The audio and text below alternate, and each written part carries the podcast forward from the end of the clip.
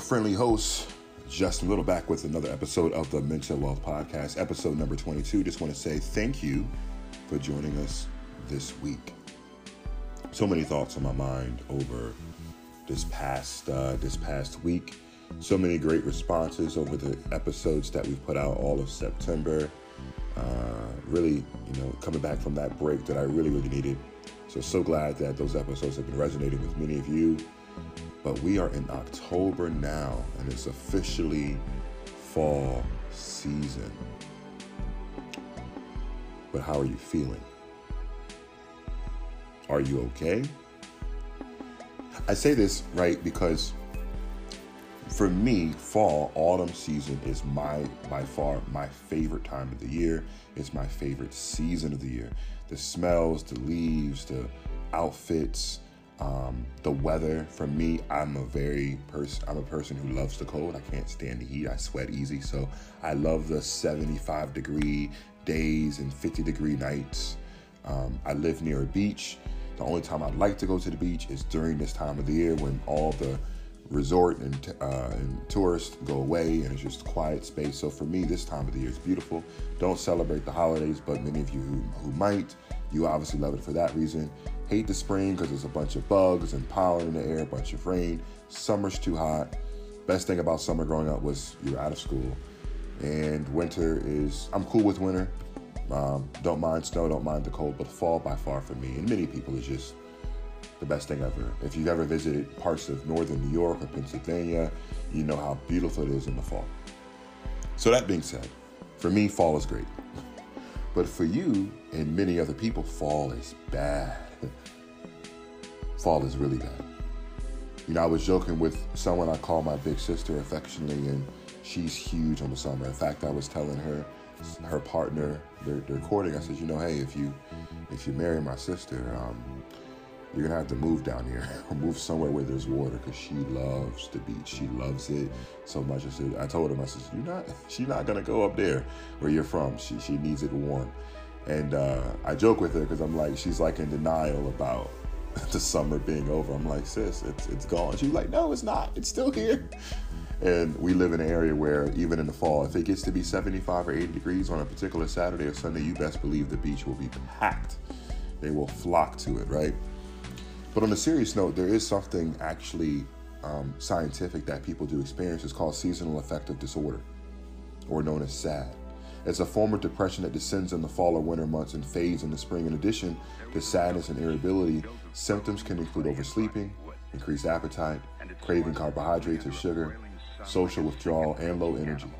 Some people feel the slump at the same time every year, but certain factors can bring it on for the first time. Moving to a new region or a home that receives less light, an especially harsh winter, working the night shift, and physically or emotional stress all predispose you to seasonal mood changes. This is from Erica Lewis and also from uh, the Just Girl Project. I think one of my little sisters posted this this week. I found it. I thought it was interesting. So, seasonal affective disorder is a real thing. There's people who who have seasonal affective disorder or seasonal depression when a certain season comes it really can affect them negatively. You know, um, you think about this time just around the corner is daylight savings time. So soon it's already getting dark at about seven or seven thirty. Pretty soon it'll be dark around five o'clock. And you maybe you get off work at that time. You're driving home in traffic, but it's dark outside, and it makes you feel like it's nine o'clock, but it's five. It makes you feel like your days are shorter. If you sleep in, you know, till eleven to twelve o'clock on a Saturday, you wake up and then it gets dark at five. You feel like you wasted your whole day. It's a mental thing. This is real. It's not just like made up. So many of you, you know, unlike me, I enjoy this season. You might be struggling a little bit. You might be in a funk. And I just wanted to send love and healing to you and, and light and energy um, as we develop this episode. And you'll see what we're talking about today about intentionally deciding on purpose to heal. It's important to recognize that if you're feeling some of these things, there's nothing wrong with you. It's okay. I'm sure there's thousands, if not hundreds of thousands of people feeling the same exact way, just trying to adjust to the new season, adjust to their circumstances, and just make it the best way they can. But I wanted to share some tips with you uh, from this same Just Girl Project Instagram page on ways to beat seasonal depression. Go for a drive for a change of scenery. Working out. Healthier diet. Taking advantage of the natural sunlight. So when you do have the daylight during the day, make sure you get out. Because if you don't get out, and then it gets five, six o'clock, more likely you're not going out for the day. Uh, journal, write down your thoughts. Try to get at least eight hours of sleep, so that adequate sleep. Uh, diffusers. I'm not sure what diffusers are. I guess maybe like air diffusers. I guess, but those are just a few things that it mentions that you guys can can do to to battle and to beat seasonal depression. But just keep that in mind that many people are, are feeling what you're feeling and it's okay. Unlike unlike you, for me, it's a great time. I get excited. It's something about just driving, windows down, fresh air coming in, listening to some music. You know, some of the best music hits very, very good um, in the fall. And, um, you know, just take care of yourselves. Be intentional. Recognize what you're going through. I think the first step always, right, is being aware of what you're feeling because a lot of times we can't even put our finger on it, and then accept those feelings, and then take action. So, what's the action that we're going to take? So, so think about that. I wanted to lead the podcast with that and share that with you because I know many people, as fall just officially began, and now we're in October. It's like you can smell the pumpkins, you can smell the Thanksgiving dinner, you can smell the the deals on Black Friday, you can smell the Christmas time, right? So there's some things to look forward to for many of you, but there's also some of you who are struggling and adjusting. So just know that you're not alone, and there are plenty of resources that are out there that can help you. I also mentioned music as well. You know, I was on a panel not long ago on YouTube, and the fellow mentioned, you know, that his his opinion is that you know when someone's depressed, they should stay away from certain triggering, you know, songs or music. And my retort to that, while I appreciated what he said, you know, for many people who faced severe depression like I have and are continuing in that depression, it usually that sad music usually has a better effect on you, right? Like if you're triggered by anything specifically, like, you know, turn it off, remove that trigger from you. But for most of us, at least myself, listening to artists like who spoke what I was feeling saved my life. Like artists like Kid Cudi growing up who would rap and sing, you know, melodic songs. I remember the Man in the Moon Project in 2009, a classic album. I remember I heard Soundtrack to My Life and Cudi Zone and Day and Night and um, just records that just made me feel something. And to these days, those records still have helped me through things. Um, more recently, artists like, you know, Triple X or, or Juice WRLD, may they rest peacefully, who made music that a lot of people can relate to and saved lives because they were willing to admit in their music that they weren't okay and maybe that was their downfall as well, but they were open and unapologetic about their, their, their, their plight. And so sometimes sad music or depressing music or you know that that realness in that rap or R&B can help those who go through depression. And so here's this post as well from the Just Girl Project. It mentions that it can help us understand and put words to our feelings. It triggers nostalgic memories. It can make us feel less alone in our struggles, gives us a healthy outlet for our emotions. It releases dopamine and improves moods. It makes us reflect on our own experiences and feel comforted. So, you know, keep in keep in mind that um, you know, before you tell someone, oh, you should turn that off, you shouldn't play that certain that song that's gonna trigger you. For some it might, but understand that that's not the case for everyone. For some people, um, that sad music is saving their life. That artist that they can relate to, that they can hear, that they feel like they're not alone, that someone else is feeling the same thing, is saving their life. There's so much power in art and film and, and physical art, digital art, contemporary art, music is art, poetry. Please understand, those of you guys who are advocating for those of us and dealing with our mental illnesses, understand that there's so much power in music so much truth in music.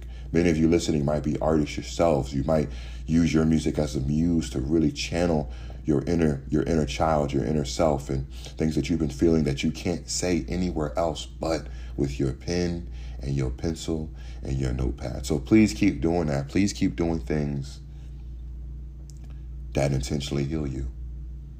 And lastly, before we get into this interview that we have lined up for you guys today, I want to go over ways that we could potentially gaslight ourselves, right? We're talking about intentionally healing. We have to be careful not to do the opposite when it comes to ourselves. Now, what is gaslighting? Some of you guys should know what gaslighting is. We've talked about it on the podcast before. But if you didn't know, gaslighting is uh, invalidating someone's thoughts, right? Like, you know, someone tells you something like, well, you shouldn't feel that way, or makes you feel less than for having a certain thought. That means they're gaslighting you, right? But there's ways that we can gaslight ourselves in the same in the same manner. So, for example, here's five ways that we can gaslight ourselves that we have to be very, very careful and cognizant about. This is from Psychology Post underscore on Instagram. That's Psychology Post underscore on Instagram. And here it, it says, uh, you make excuses for someone's bad behavior. So instead of acknowledging their toxic behavior, you blame yourself. That happens a lot of time in relationships and friendships. Well, you know, it's, it must be me, not them. Not acknowledging that it could be that person is just toxic and they're not good for you, right? You're gaslighting yourself. Two, you invalidate your own feelings. It's not a big deal. Others have it worse. I'm overreacting. And at some point, some of those statements can be true within themselves, right? But when you use them to invalidate your own feelings, when you use them to invalidate how you're feeling and what you're going through, you're gaslighting yourself. You're invalidating your own feelings. The third way that we can gaslight ourselves is you're constantly sh- uh, sh- uh, shouldering, oh, excuse me, you're constantly shoulding yourself. So I shouldn't feel this way. I should be over this by now. I should just be positive. So when we go to talk about intentional healing, everyone's healing journey is different, right? What the time it might take me to heal my wound, physical or, or emotional or mental, might not be the same for you. So I shouldn't be making myself feel less than because I haven't healed on someone else's timeline or making myself feel like I should be over something by now. Everyone heals on a different path, a different journey. So be careful not to should yourself. Four, you believe you're too sensitive. So as a result, you feel ashamed of your emotions and surpass them. So maybe you say, well, you know, I'm just being too sensitive. I'm overreacting. I'm just being, I'm a little too sensitive. I'm easily hurt. I'm too offended. There's, in a world right now where, yeah, a lot of people are easily offended. That is true. A lot of people are offended by the color blue. That's true.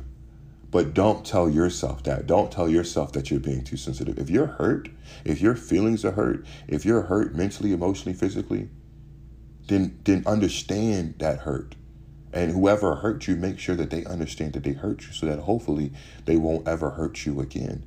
Don't say, oh, you know, I'm just too sensitive, you know, I should just let it go. Understand that if you're in pain, you need to acknowledge it. And lastly, the last tip to be careful to gaslight yourself. Tip number five you don't trust your own judgment. You second guess yourself and don't listen to your intuition because you don't trust it. So, how many times are we, is it us versus us, right? How many times do we put ourselves in bad situations where, you know, we're just not trusting our own judgment, where we, we it's self doubt, it's limiting beliefs. Yes, limiting beliefs is a form of gaslighting yourself. You're invalidating your own intuition. You allow other people to talk you into things that you don't agree with, talk you out of things that you do. You're gaslighting yourself. So I think it's important when it comes to mental health is that we recognize these signs. We recognize um, what we could be doing to cause ourselves harm, doing the opposite of healing, right? Recognize it, right? Be aware of it, accept it, and then take action. What am I going to do? What am I going to change? Am I going to react or am I going to respond? So hopefully some some helpful tips for all of you guys today. I like to, as you guys know, when I when I pod and I do these interviews, I like to come in here and intro and outro with something beneficial. I was giving some feedback from a friend the other day, and he was telling me about some specific episodes that really, really resonate with him. And you know, one thing I said is that I've learned with this podcast as I've grown the platform is that every episode is not going to hit for everyone. People are going to love one more than the other for whatever reason, something they heard, whether something I said or something a guest said. And I recognize that when you have a large audience and you have men and women listen to you, you have 26 different countries listening to you, obviously you can't please everyone. That's just life, right? But here's what I do know. I know this while every episode might not be for everyone, I'll make sure that there's something in each episode that is, right? So it, you'll be able to listen and you might say, hey, I didn't really resonate with that speaker. I can't really relate. Cool. But oh, I like this. I like this two, three minutes. I like that. And that's cool. If after listening to a 40, 50 minute podcast, if you can pull away one or two things that you're going to apply in your life, that you're going to make change, right? You're going to intentionally heal and you're going to share with a friend. That's all I can ask from you guys to do. And that's what I'm going to continue to do, right? But always, if any thoughts, suggestions, comments, concerns, leave us a review on Apple. Send us an email at contact contacttmwp at gmail.com. We want to continue to hear your feedback.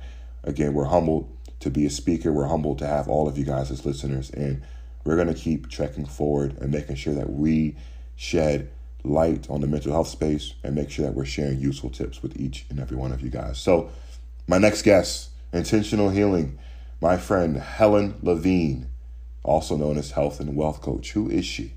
She's a healer, spiritual mentor, and a transfer, transformational life and business success coach for conscious professionals ready to eliminate stress and burnout release emotional baggage and inner blocks, and attain unshakable confidence, success, and fulfillment. She's the founder of the STEER method, a step by step roadmap to success and fulfillment. She is most known among her private clients for her work that is referred to as time travel healing. This work helps individuals and families release their past, conscious and unconscious, trauma, emotional, energetic blocks, and reaches to the core, impacting all aspects of life emotional, physical, mental, spiritual, ancestral, financial, etc. So I'm honored to have Helen on the podcast for you guys to get to know her, know what she does, and hopefully you all, after listening, can make a decision to intentionally episode have Helen Levine with us. How are you today, Helen? I'm doing great. Thanks for asking, Justin. Thanks for having me here. I'm so glad to have you here. As I tell my audience all the time, um, I've met many amazing people on Clubhouse, and um, you're one of them. And so glad that we are able to finally connect through this platform and just get a chance to little little bit learn uh, more about you, right? Um, to that point, I just read the audience your bio, so they know a little bit more about you and, and um, you know what you do. If, if someone were to ask you, what, what is your job title? Like, what is your passion? How would you describe it? what is my passion? Well, my passion has always been it's it's like this weird innate feeling that's been there since I was a little girl is to somehow help. Always been called to help. And uh, when I was younger, it was a sort of unexplainable feeling that um, it was with me as a teenager. People used to always come to me with um, sharing their stories, sometimes very challenging life stories. And then they would always say, Oh my God, I don't know why I'm telling you this. I've never said, told it to anyone before. So this became like the line that I heard throughout my life. I used to work as a recruiter for a number of years, and the clients used to come in and literally share the most private details of their lives with me. Sometimes it was way too much stuff that I really didn't want to hear sometimes, but came, I guess, with the job.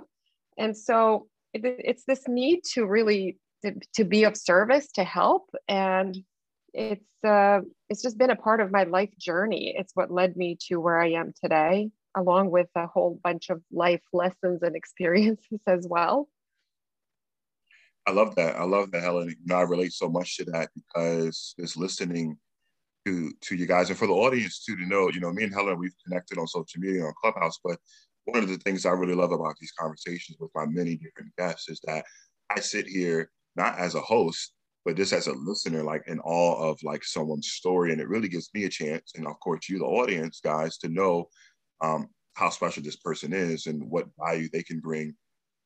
So, you know, I, I'm sitting here like I relate to you, Helen, so much because my audience should know this by now is I'm that guy who goes over and beyond to help his friends, his loved ones, people. I'm a genuine person. I love people. I want to, I, I, always have that desire to take care of someone, to be that thing for someone. For me, it takes me out of my own sadness, my own issues that I'm having, is when I'm able to support someone on their journey. Right? Mm. And I think yeah. there's something so powerful in someone being a helper and recognizing, hey, my role, you know what, my passion is to help help people, right? So yeah, that, that's such a beautiful sharing. So tell us a little bit, Helen, if you could, like you know, where are you from? You know, what, what was your life like, you know, coming up as a young girl and kind of what led you um, into this path? Hmm. Interesting question, Justin.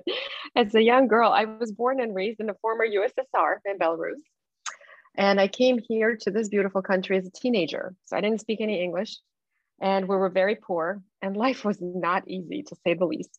So um, I really started off with not having much, you know, people sometimes assume things and judge uh, the book by its cover, by where they, you know, perceive you wherever you are in life today, whenever they, you know, see you at the moment or on social media, particularly. People tend to do that more so.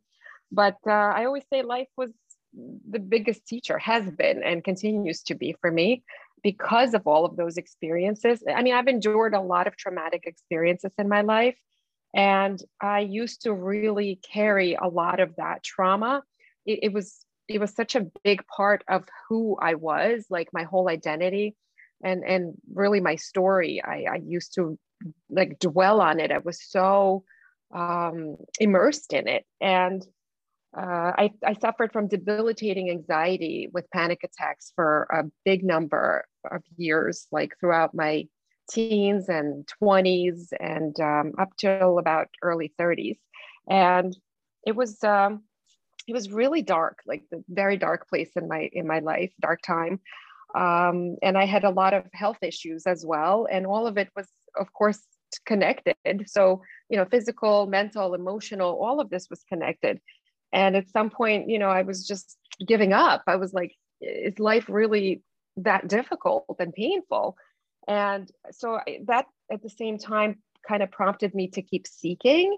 So I have really become quite grateful for all that pain, for all those experiences, because they really were the catalyst in my journey.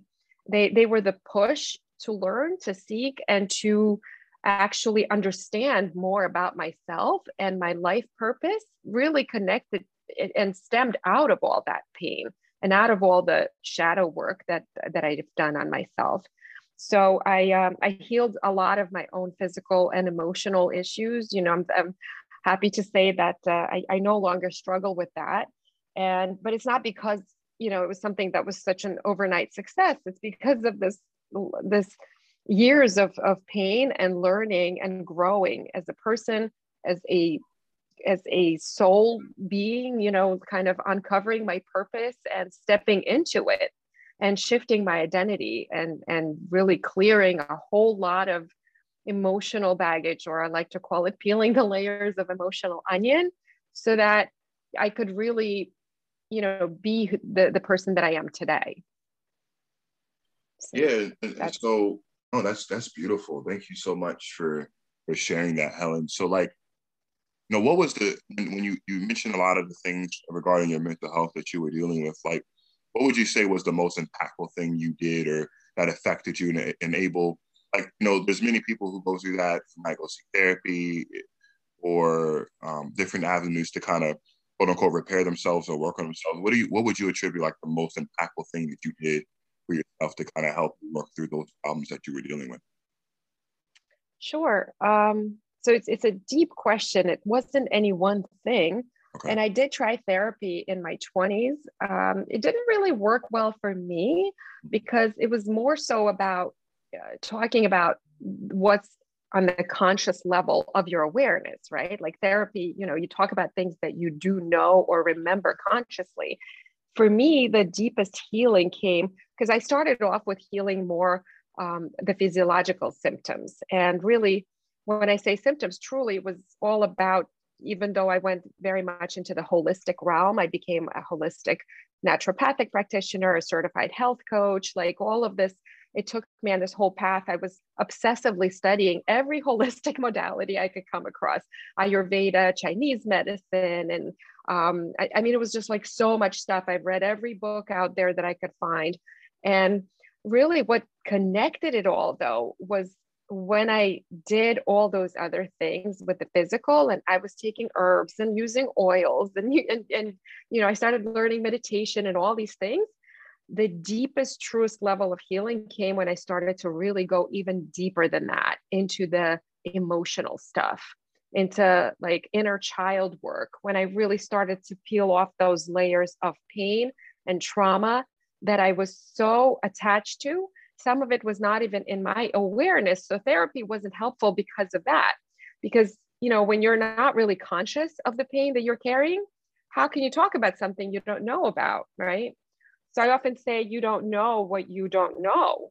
Mm. And when I really started to dig deeper into that, when I started to connect to my intuition much more, when I learned all these tools and techniques to connect to the subconscious, that's really when the deepest healing came. But it really was all encompassing. It wasn't just any one thing, you know. So the the physiological aspects of uh, changing my diet was probably the starting point, and then um, you know learning just how much our physical body and the things that we put into our body make a difference with how we feel mentally and emotionally um, you know that kind of prompted me to keep seeking further because i felt better you know I, I saw such an improvement. It was it was unbelievable almost. And the doctors were not really sort of acknowledging that and uh, or dismissing disregarding that you know shift that that was taking place.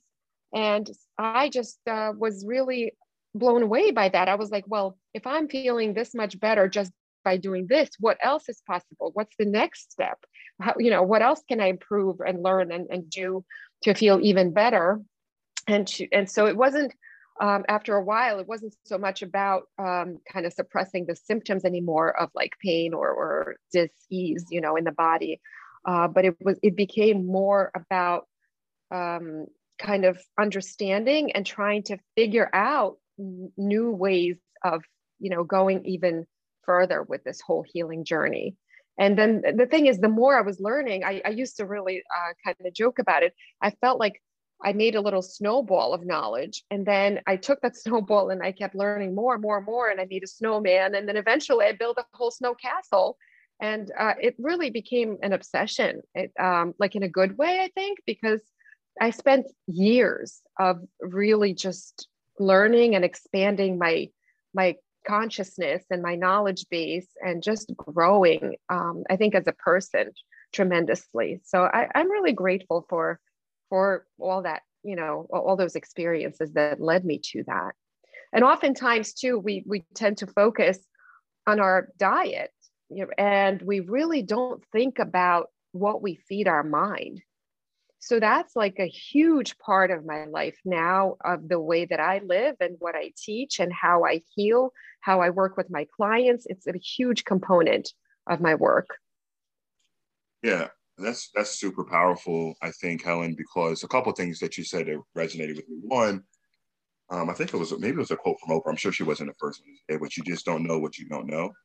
And that, you know, when going to therapy, while it can be effective for many people, you don't go to therapy with some type of purpose, with some type of intention, right? You're just going to say, I've gone, but you have nothing to talk about, then it's never going to be helpful. Someone will be like, therapy was terrible. Well, did you really go intentionally to solve an issue or to work on something. And so we first have to, you know, discover um, and uncover that hidden trauma and first just admit it, admit, you know, here, here's what I'm feeling and here's what I'm going through.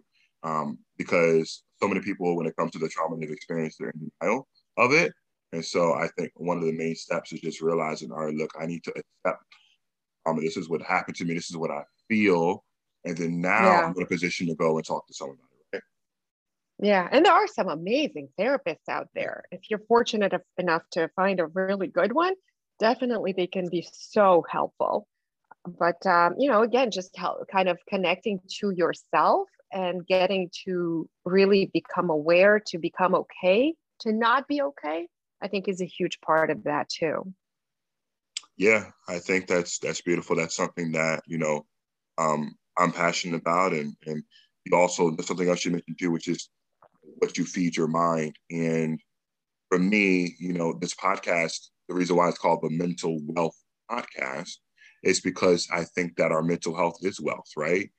Um, mm-hmm. That that your mind is an investment. When you think about in my very first episode, my very first episode, but I barf at listen to the episode now because it was so raw and and and, and crappy. Mm-hmm. But it was the first one. But I, I mentioned in there a couple things. One, that you know just like you would invest into a car you invest into your education you invest into clothes you invest in anything that you that you love and want to take care of why isn't our mind the same thing? What you feed your mind affects it. If you put a bunch of mm-hmm. junk in your body and expect you to walk around with a bunch of energy after eating eating a bunch of junk food and drinking a bunch of soda um, you can't expect it to be your healthiest right?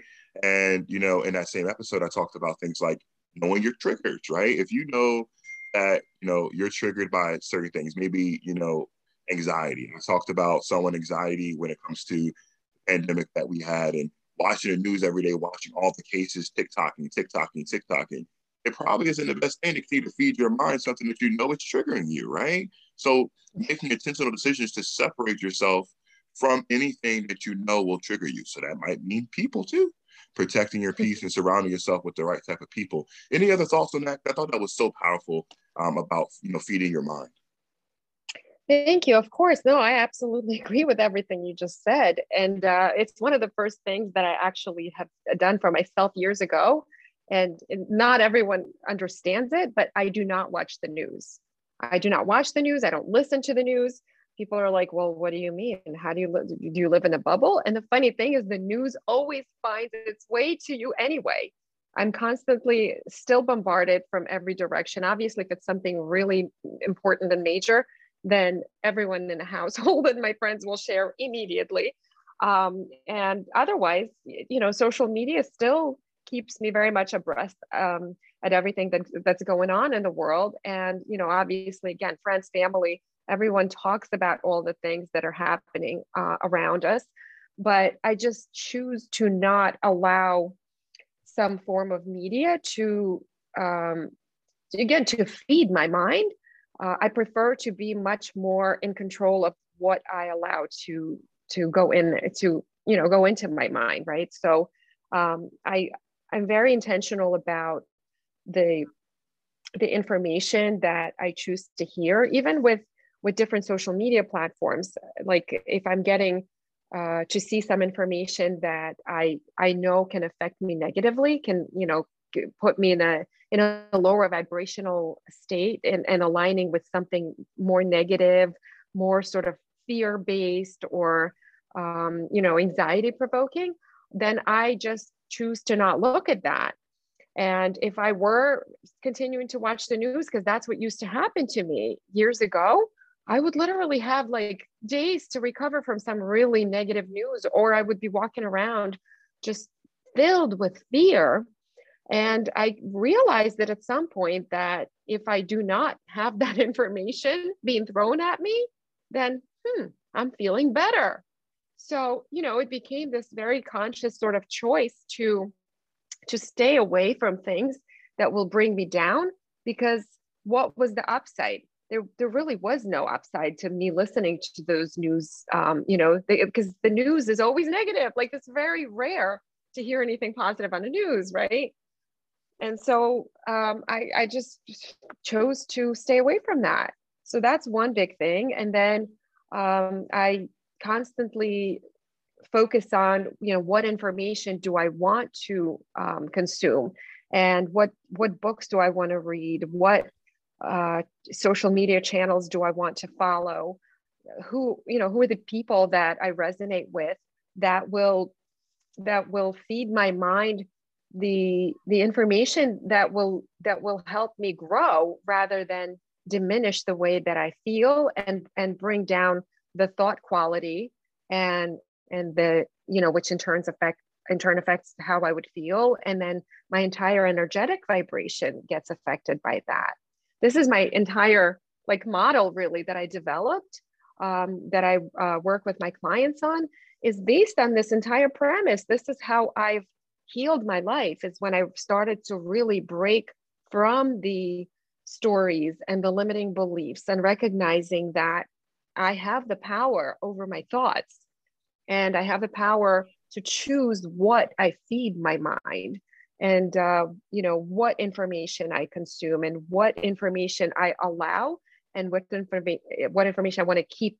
out of my mind so that, it, that it's not infecting me in the way that you know sometimes that's what it does. I love does that, that. make sense? I, no, no, that's beautiful. That's yeah. really, really amazing, Helen, because you know, another thing that, that sticks out is you, you're saying, I have the power, right? Like I, I did an episode with Nadia, not sure with Nadia from Clubhouse as well, but Nadia that was entitled Empowering the Powerless. And she's all about empowering women and empowering people. And I think one of the statements you made is so powerful because, you know, no pun intended, we all have power. We have strength. We have decisions that we can make. And and deciding to be to guard your mind from what comes in and knowing that there's certain things out that could come in affect you negatively, you're like, look, intentionally, I'm gonna be on guard. And I yeah. love that. I love that so much. And so, you know, what are some of the things um, that you're doing in your day to day? Like I know, you know, this work is a passion of yours. What are some things that you do with your clients? How are you helping some of your clients to get through some of the same things things, excuse me, you did? So um, during my one-on-one sessions, which is primarily how I've uh, worked with my clients over the years, I usually reach really deep into the unconscious, and we uh, we really go into the story because we all get attached to some kind of story, and a lot of times we just don't realize that we're living in that story. And I sometimes I say it like you're you become a main actor and you're also the director and the producer of a movie that you're living in and you don't even realize that you can change that. You can you can really step out of the movie and observe and then change that whole story. You can rewrite it and become a conscious creator or co-creator of your own new story. You know for me that story was one of victimhood for many many years of my life. Uh, it was a story of constantly like again being immersed in in pain and trauma and and just being this like wounded soul constantly re, um, sort of feeling that over and over. And at some point i just came to the realization that wait a second. It's my own thoughts that are causing me this pain. And so i started to shift out of that. And the more i was doing that the more i was noticing that i was feeling completely different. I was feeling better, stronger, more empowered. And, you know, my, my physical body is one thing when I was dealing with like physical health issues, but even the emotional state was everything was changing. So my physical body was starting to heal, but the emotional state was even more powerful. Just so that realization that our stories and all this interpretation of of the reality the way that it happens is all it is you know different things happen to us in our lives and we don't have control over of something that already happened but we definitely do have a control of how we choose to move forward from that and whether we want to continue to dwell on that experience and and bring the emotional aspect of that experience over and over into our daily life for years, sometimes decades, right? Or do we choose to kind of move forward and and allow ourselves to heal and to start a new story, which which then becomes supported by a whole lot of new different types of thoughts, which of course in, in turn affect um, a whole new set of emotions. And so we can feel so much better just by even stepping away you know, recognizing that we are creating a story and shifting out of that. And then science has caught up to even recognize that the more we change our thought patterns, there's actually a rewiring that happens physiologically in our brains.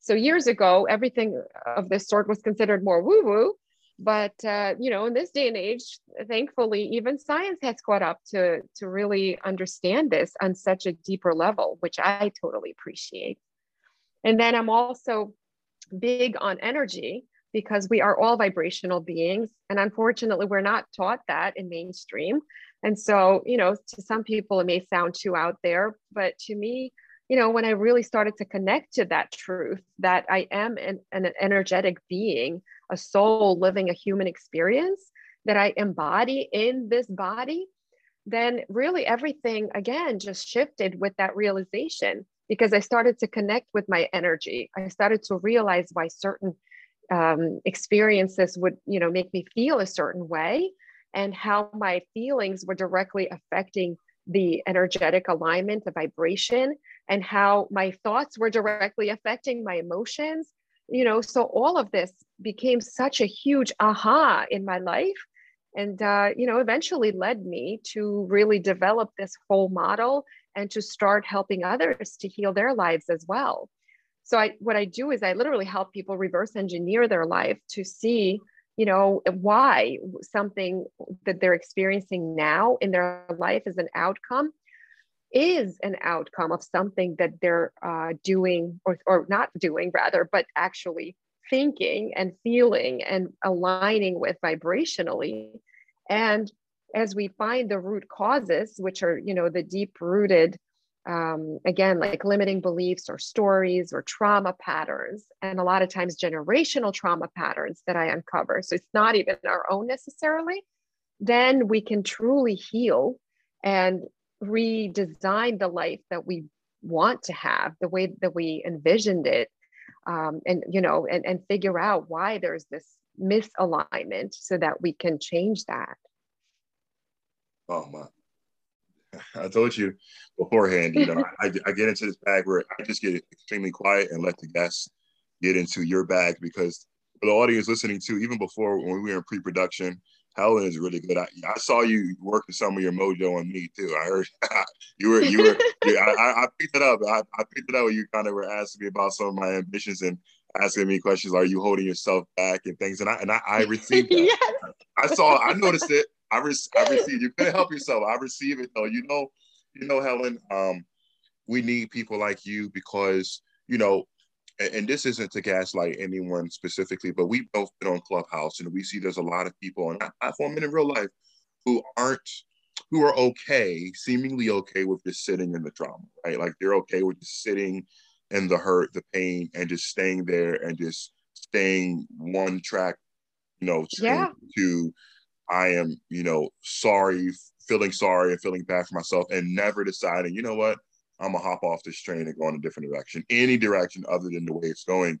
And to each their own, we, we love everyone, but it's nice to, to see when people, you know, when they start to share about what they've gone through. And then each week they come back, that share gets a little bit more positive and positive and positive, and them finding ways to own their experience to to to own their trauma and find ways to to change the direction, the trajectory of the next step. Right? To not sit, to not become what happened to you, to not become the trauma, to not let that trauma consume you. And I think what yeah. you're doing by you doing this reverse engineering, going back in time and understand you have to first understand the roots. You have to first understand what caused it, what happened, and get that all out of your system. But once that happens, are we going to stay in that mindset or are we going to choose to do something different and to be to not become a victim of the past right? And um, yeah.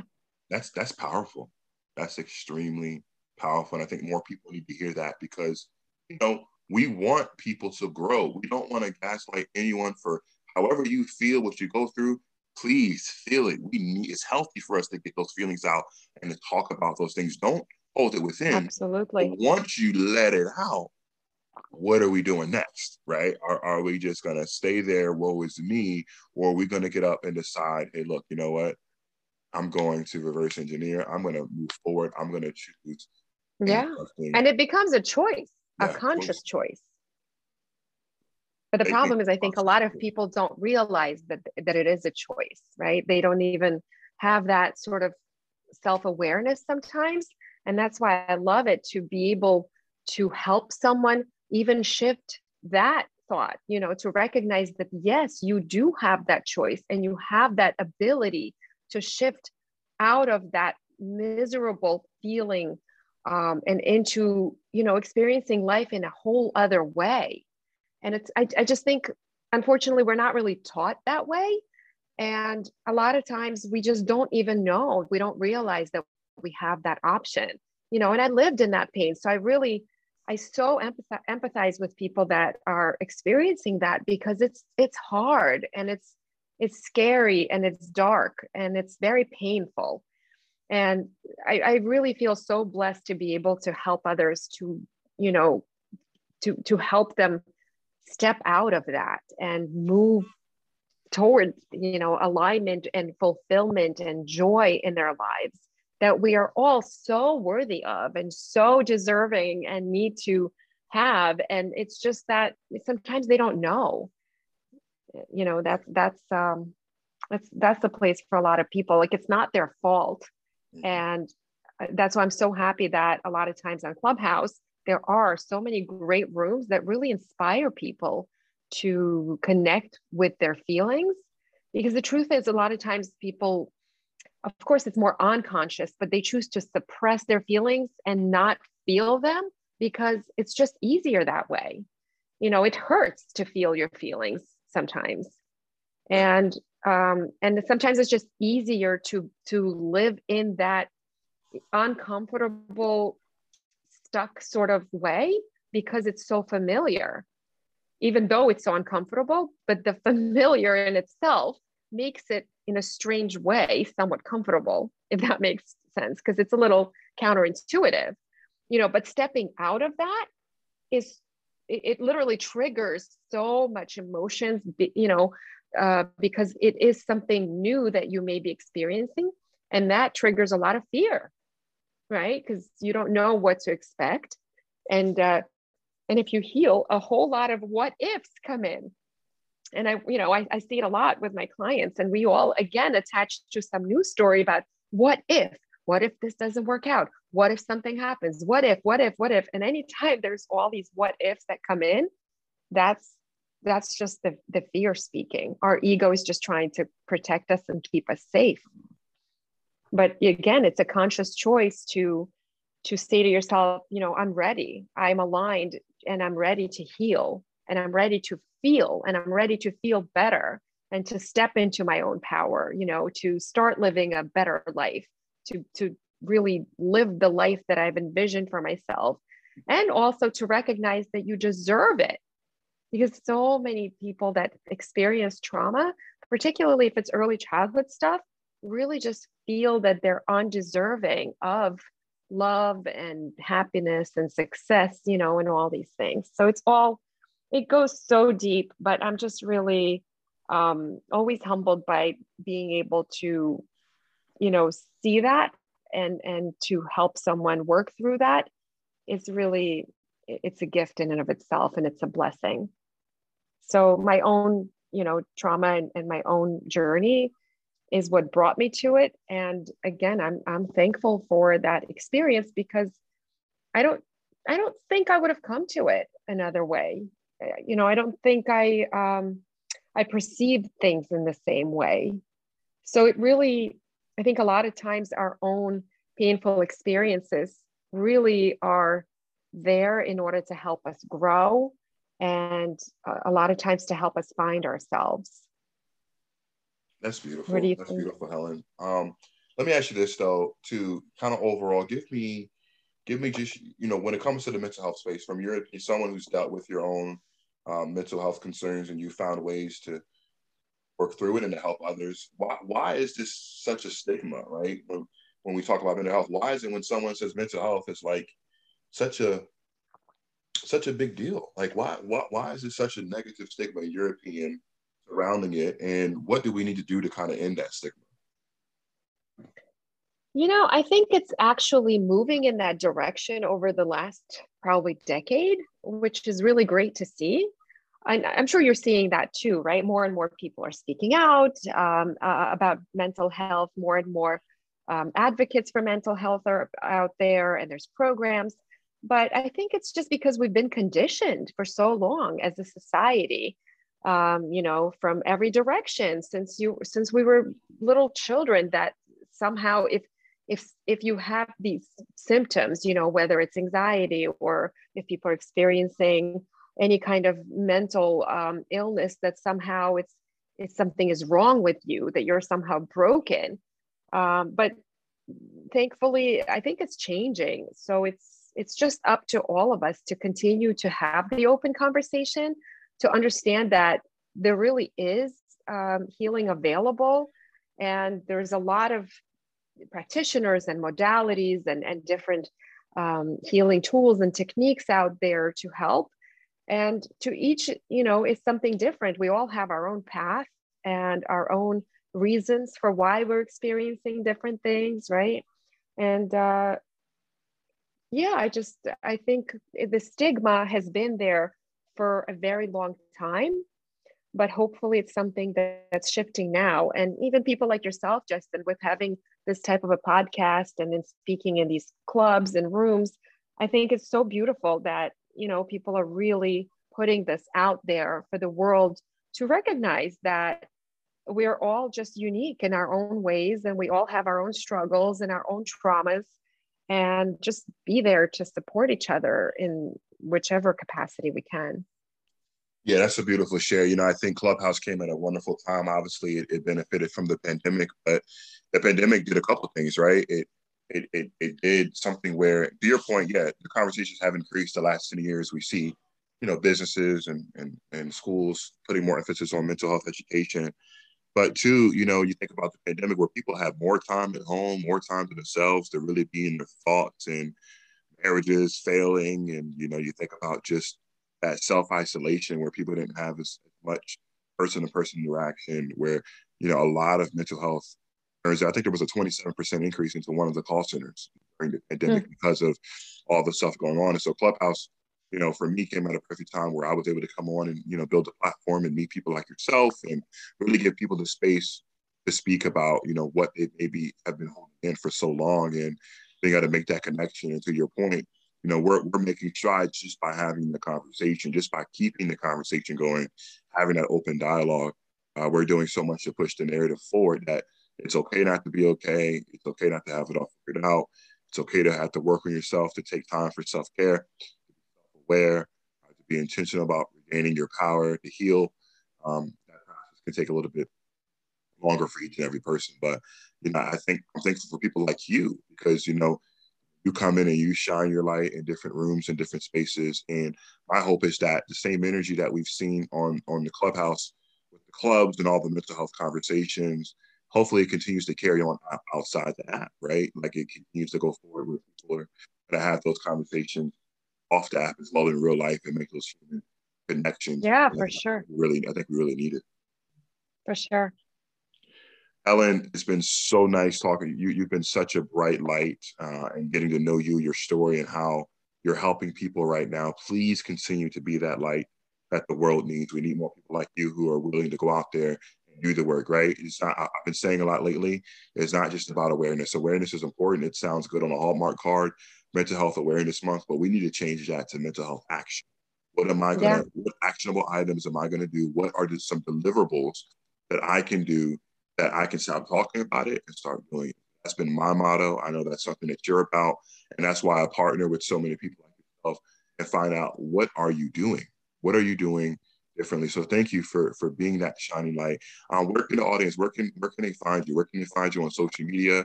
How can they get in contact with your business as well?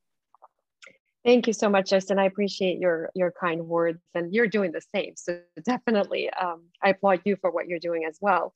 And um, I can be found on uh, pretty much every social media platform now. My website is healthandwealthcoach.com and Instagram is Health and Wealth Coach, and Facebook is Your Health and Wealth Coach, and Clubhouse is at Life Healer.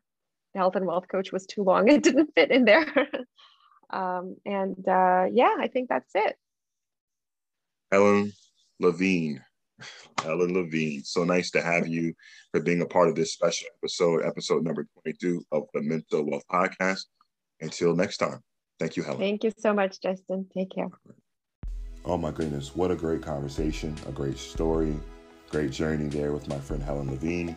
So glad again to have you uh, with us today. As she just mentioned a few moments ago, guys, make sure you go and tap in and follow her uh, on Instagram, Health and Wealth Coach, Facebook at Your Health and Wealth Coach. Super simple, great. Glad she stacked those tags, right? Um, website, uh, www.healthandwealthcoach.com, and of course on Clubhouse at Life Healer. So glad to have her and, uh, and, and to listen to her and everything that she had to say. And of course, again, hopefully those of you guys listening can see, you know, what what she's trying to do and what many of us are trying to do for both ourselves. We have to do it for ourselves first before we can help others. But just to make a decision to intentionally heal. I want to leave you guys with this a couple of thoughts. First, I want to start here. This is from livewellwithsharonmartin.com. Eight tips for healing emotional wounds. Healing. Take baby steps. Healing isn't all or nothing. Even some healing will probably improve your quality of life, right? So that let me stop there. That's important because sometimes we just assume that we have to heal everything, like that, that this the scar is going to disappear, right? Not to get too gruesome, but I have scars on my wrist from when I used to cut as a teenager. They're still there. Some of them healed, some of them didn't. I can still see remnants on my wrist of those. So every cut, every scrape, you, you know, when you have a physical scrape or something like that, a lot of times you'll still see remnants of that, a discoloration in your skin from where that wound once was. So some of it, sometimes it doesn't all go away. So we get so caught up in thinking I can just make the trauma disappear. That might not happen, but even if you can heal a little bit, it can help you. Third, be patient and persistent. Fourth, set realistic expectations. Five, view setbacks as part of the process and learning opportunities. So there might be times when you're triggered. There might be times when, you know, that PTSD comes up to play and you have flashbacks. Don't think that you've lost the battle, right? Like understand that that's a part of the journey is that even once you've healed and begin the healing process, you will have memories and you will be triggered by things in your past. Accept that, understand that, but again, intentionally take action to change the trajectory of your thoughts. Number six, tips for healing wounds emotionally. Prioritize self care and self compassion. Not even going to deep dive on that because you guys know September, that's all we were talking about. I took a break from podcasting late, uh, late August for that reason for myself. But again, you cannot heal your emotional wounds unless you prioritize yourself. Those of you guys who are not prioritizing yourself and wondering why you aren't healing, there's your answer. Number seven, ask for and accept help. So this means that you have to have some type of measure of humility, modesty, right? Recognizing that you're limited, recognizing that you can't do it all on your own. You might need that friend, you might need that family member, someone that you trust, leaning on resources at work, whatever. I talk all the time about employee assistance programs and what they might offer you. You might need therapy. It's okay to ask and accept that help. Because a lot of times people might offer you help, but we don't accept it. So ask for it, seek it, And finally, the last tip for healing emotional wounds look for and seek emotional safety. So, you know, w- when I think about emotional safety, I, I think about surrounding myself with people who are who are either two things, right? Either one like-minded, so they understand, right? They might be going through something similar, so there might be support groups, right? I've started a quote unquote support group on Clubhouse. There might be something off of Clubhouse in real life, a physical support group where you can speak to people who might be going through some of the same things that you've gone through. Maybe you're a mother and you've gone through postpartum depression. Maybe there's postpartum uh, support groups, depression groups in your area where you can speak to other mothers and share best practices and tips and tricks on how they battled their, their way and may still be battling their way through it, right? So surrounding yourself with people who can relate. But two, if there aren't people that can relate, surround yourself with people who care, who will support you, who will make you feel protected, who will make you feel um, that you can share your inner self and everything that's on your mind. They won't gaslight you. They'll protect you. They'll make you feel better about yourself. And they'll never judge you for the true emotional healing that you must do, right? So, this eight tips for healing emotional wounds, deciding to intentionally, intentionally heal. Do have a quick announcement to make. Uh, we will not be here next Monday. We will also not be on Clubhouse on Sunday for some good reasons. Sunday, October 10th is World Mental Health Day. So, not just the country, not just the month, the whole world should be paying a little extra attention to mental health. Uh, Charlemagne from the Breakfast Club, he has a club, uh, he has a, an alliance called the Mental Wealth Alliance. And um, with partnership with iHeartRadio and a few other speakers, he's hosting a expo, a mental wealth expo, a day of mental health and healing education. It's going to be in New York City on the at the Marriott Marquis in Times Square, New York City, from 11 a.m. to 4 p.m. And guess what? It's free. You can get more information about it by going to mentalwealthexpo.com. There's going to be speakers there from the likes of Dr. Alfiee uh, Breland Noble, Angela Rye, Debbie Brown, Jason Wilson, Michelle Williams from Destiny's Child. Yes, I said Destiny's Child. Jay Barnett, Resmaa uh, Menakem, and David McCullough, and many other speakers. And so, you know me. When I saw this a couple of months ago get announced, I said, I'm sorry, I'm going to be there. I'm going to make the drive. I'll make the expense because obviously this is a great opportunity for me to network and, and meet people and hopefully continue to grow our audience. But more importantly, it's a chance for me to get educated, right? More than just me being a speaker on this platform speaking to you guys. I have to get my information from somewhere to share with you. So I can't wait to go up there. I'm bringing my microphone with me just in case, right? To record some different thoughts and, and feedbacks and maybe some recap sessions of what I'm learning. Um, but uh, we won't, because I'll be traveling, we won't put out an episode on Monday, October 11th, and we won't be on Clubhouse on Sunday, October 10th. But we will be back the following week, bigger, better than ever, with so much to share. I'm really, really excited about this. This is my first mental health conference going to in person. So glad that um, we're going to be able to do this. And yeah, so you know, pray for me for safe travels to to go and to return safely. But that is where we'll be. But uh, feel free to stream this episode, share this episode, and go backwards and listen to all other 21 episodes plus the bonus. So 21 and a half. Appreciate you guys' support. And I appreciate your support so much. I want to end uh, the pod with this. I got this message from one of my listeners and one of my club members. And uh, it said this It said, You inspired a room on action I started for breaking stigma. Uh, excuse me, let me start over. You inspired a room on action. I started for breaking stigmas. Told everyone in my room, Justin of the Mental Wealth Podcast, someone I have a ton of respect for, inspired me to work harder at taking action just as hard as I approach awareness. It was important for me to let you know that because I also got my podcast brainstormed and will be recording my first two or three episodes today. And I just wanted to say thank you.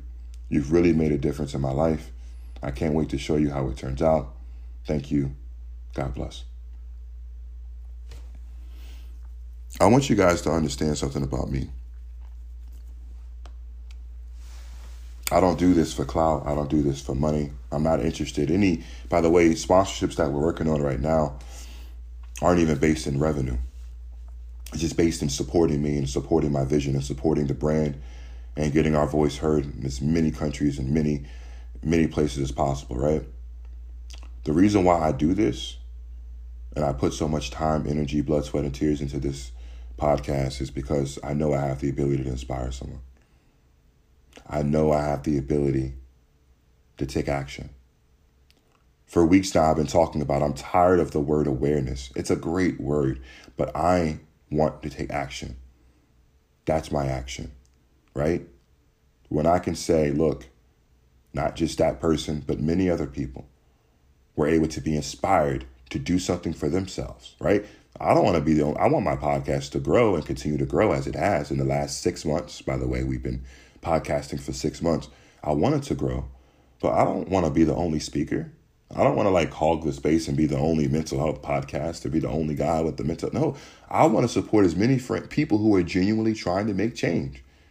And if someone can come to my club or come on my podcast and say, you know what, you inspired me to start my own podcast, you inspired me to start my own club, you inspired me to start doing things in my community that were intentional, that were purposeful.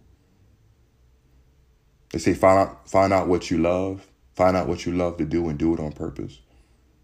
That's why. Even the people who don't understand why I love this so much Maybe that message that I just read will help you understand and see why it's my passion, why it might just be my calling. What I'm here for to do is to help, to educate, to help people heal, and to inspire. And that's my goal. If I can just inspire the, the thousands of people who are listening right now, thank you for inspiring me. And I hope that I can continue to inspire all of you. This has been episode number 22 of the Mental Wealth Podcast. It's your host, Justin Little. I hear you. I see you. I feel you.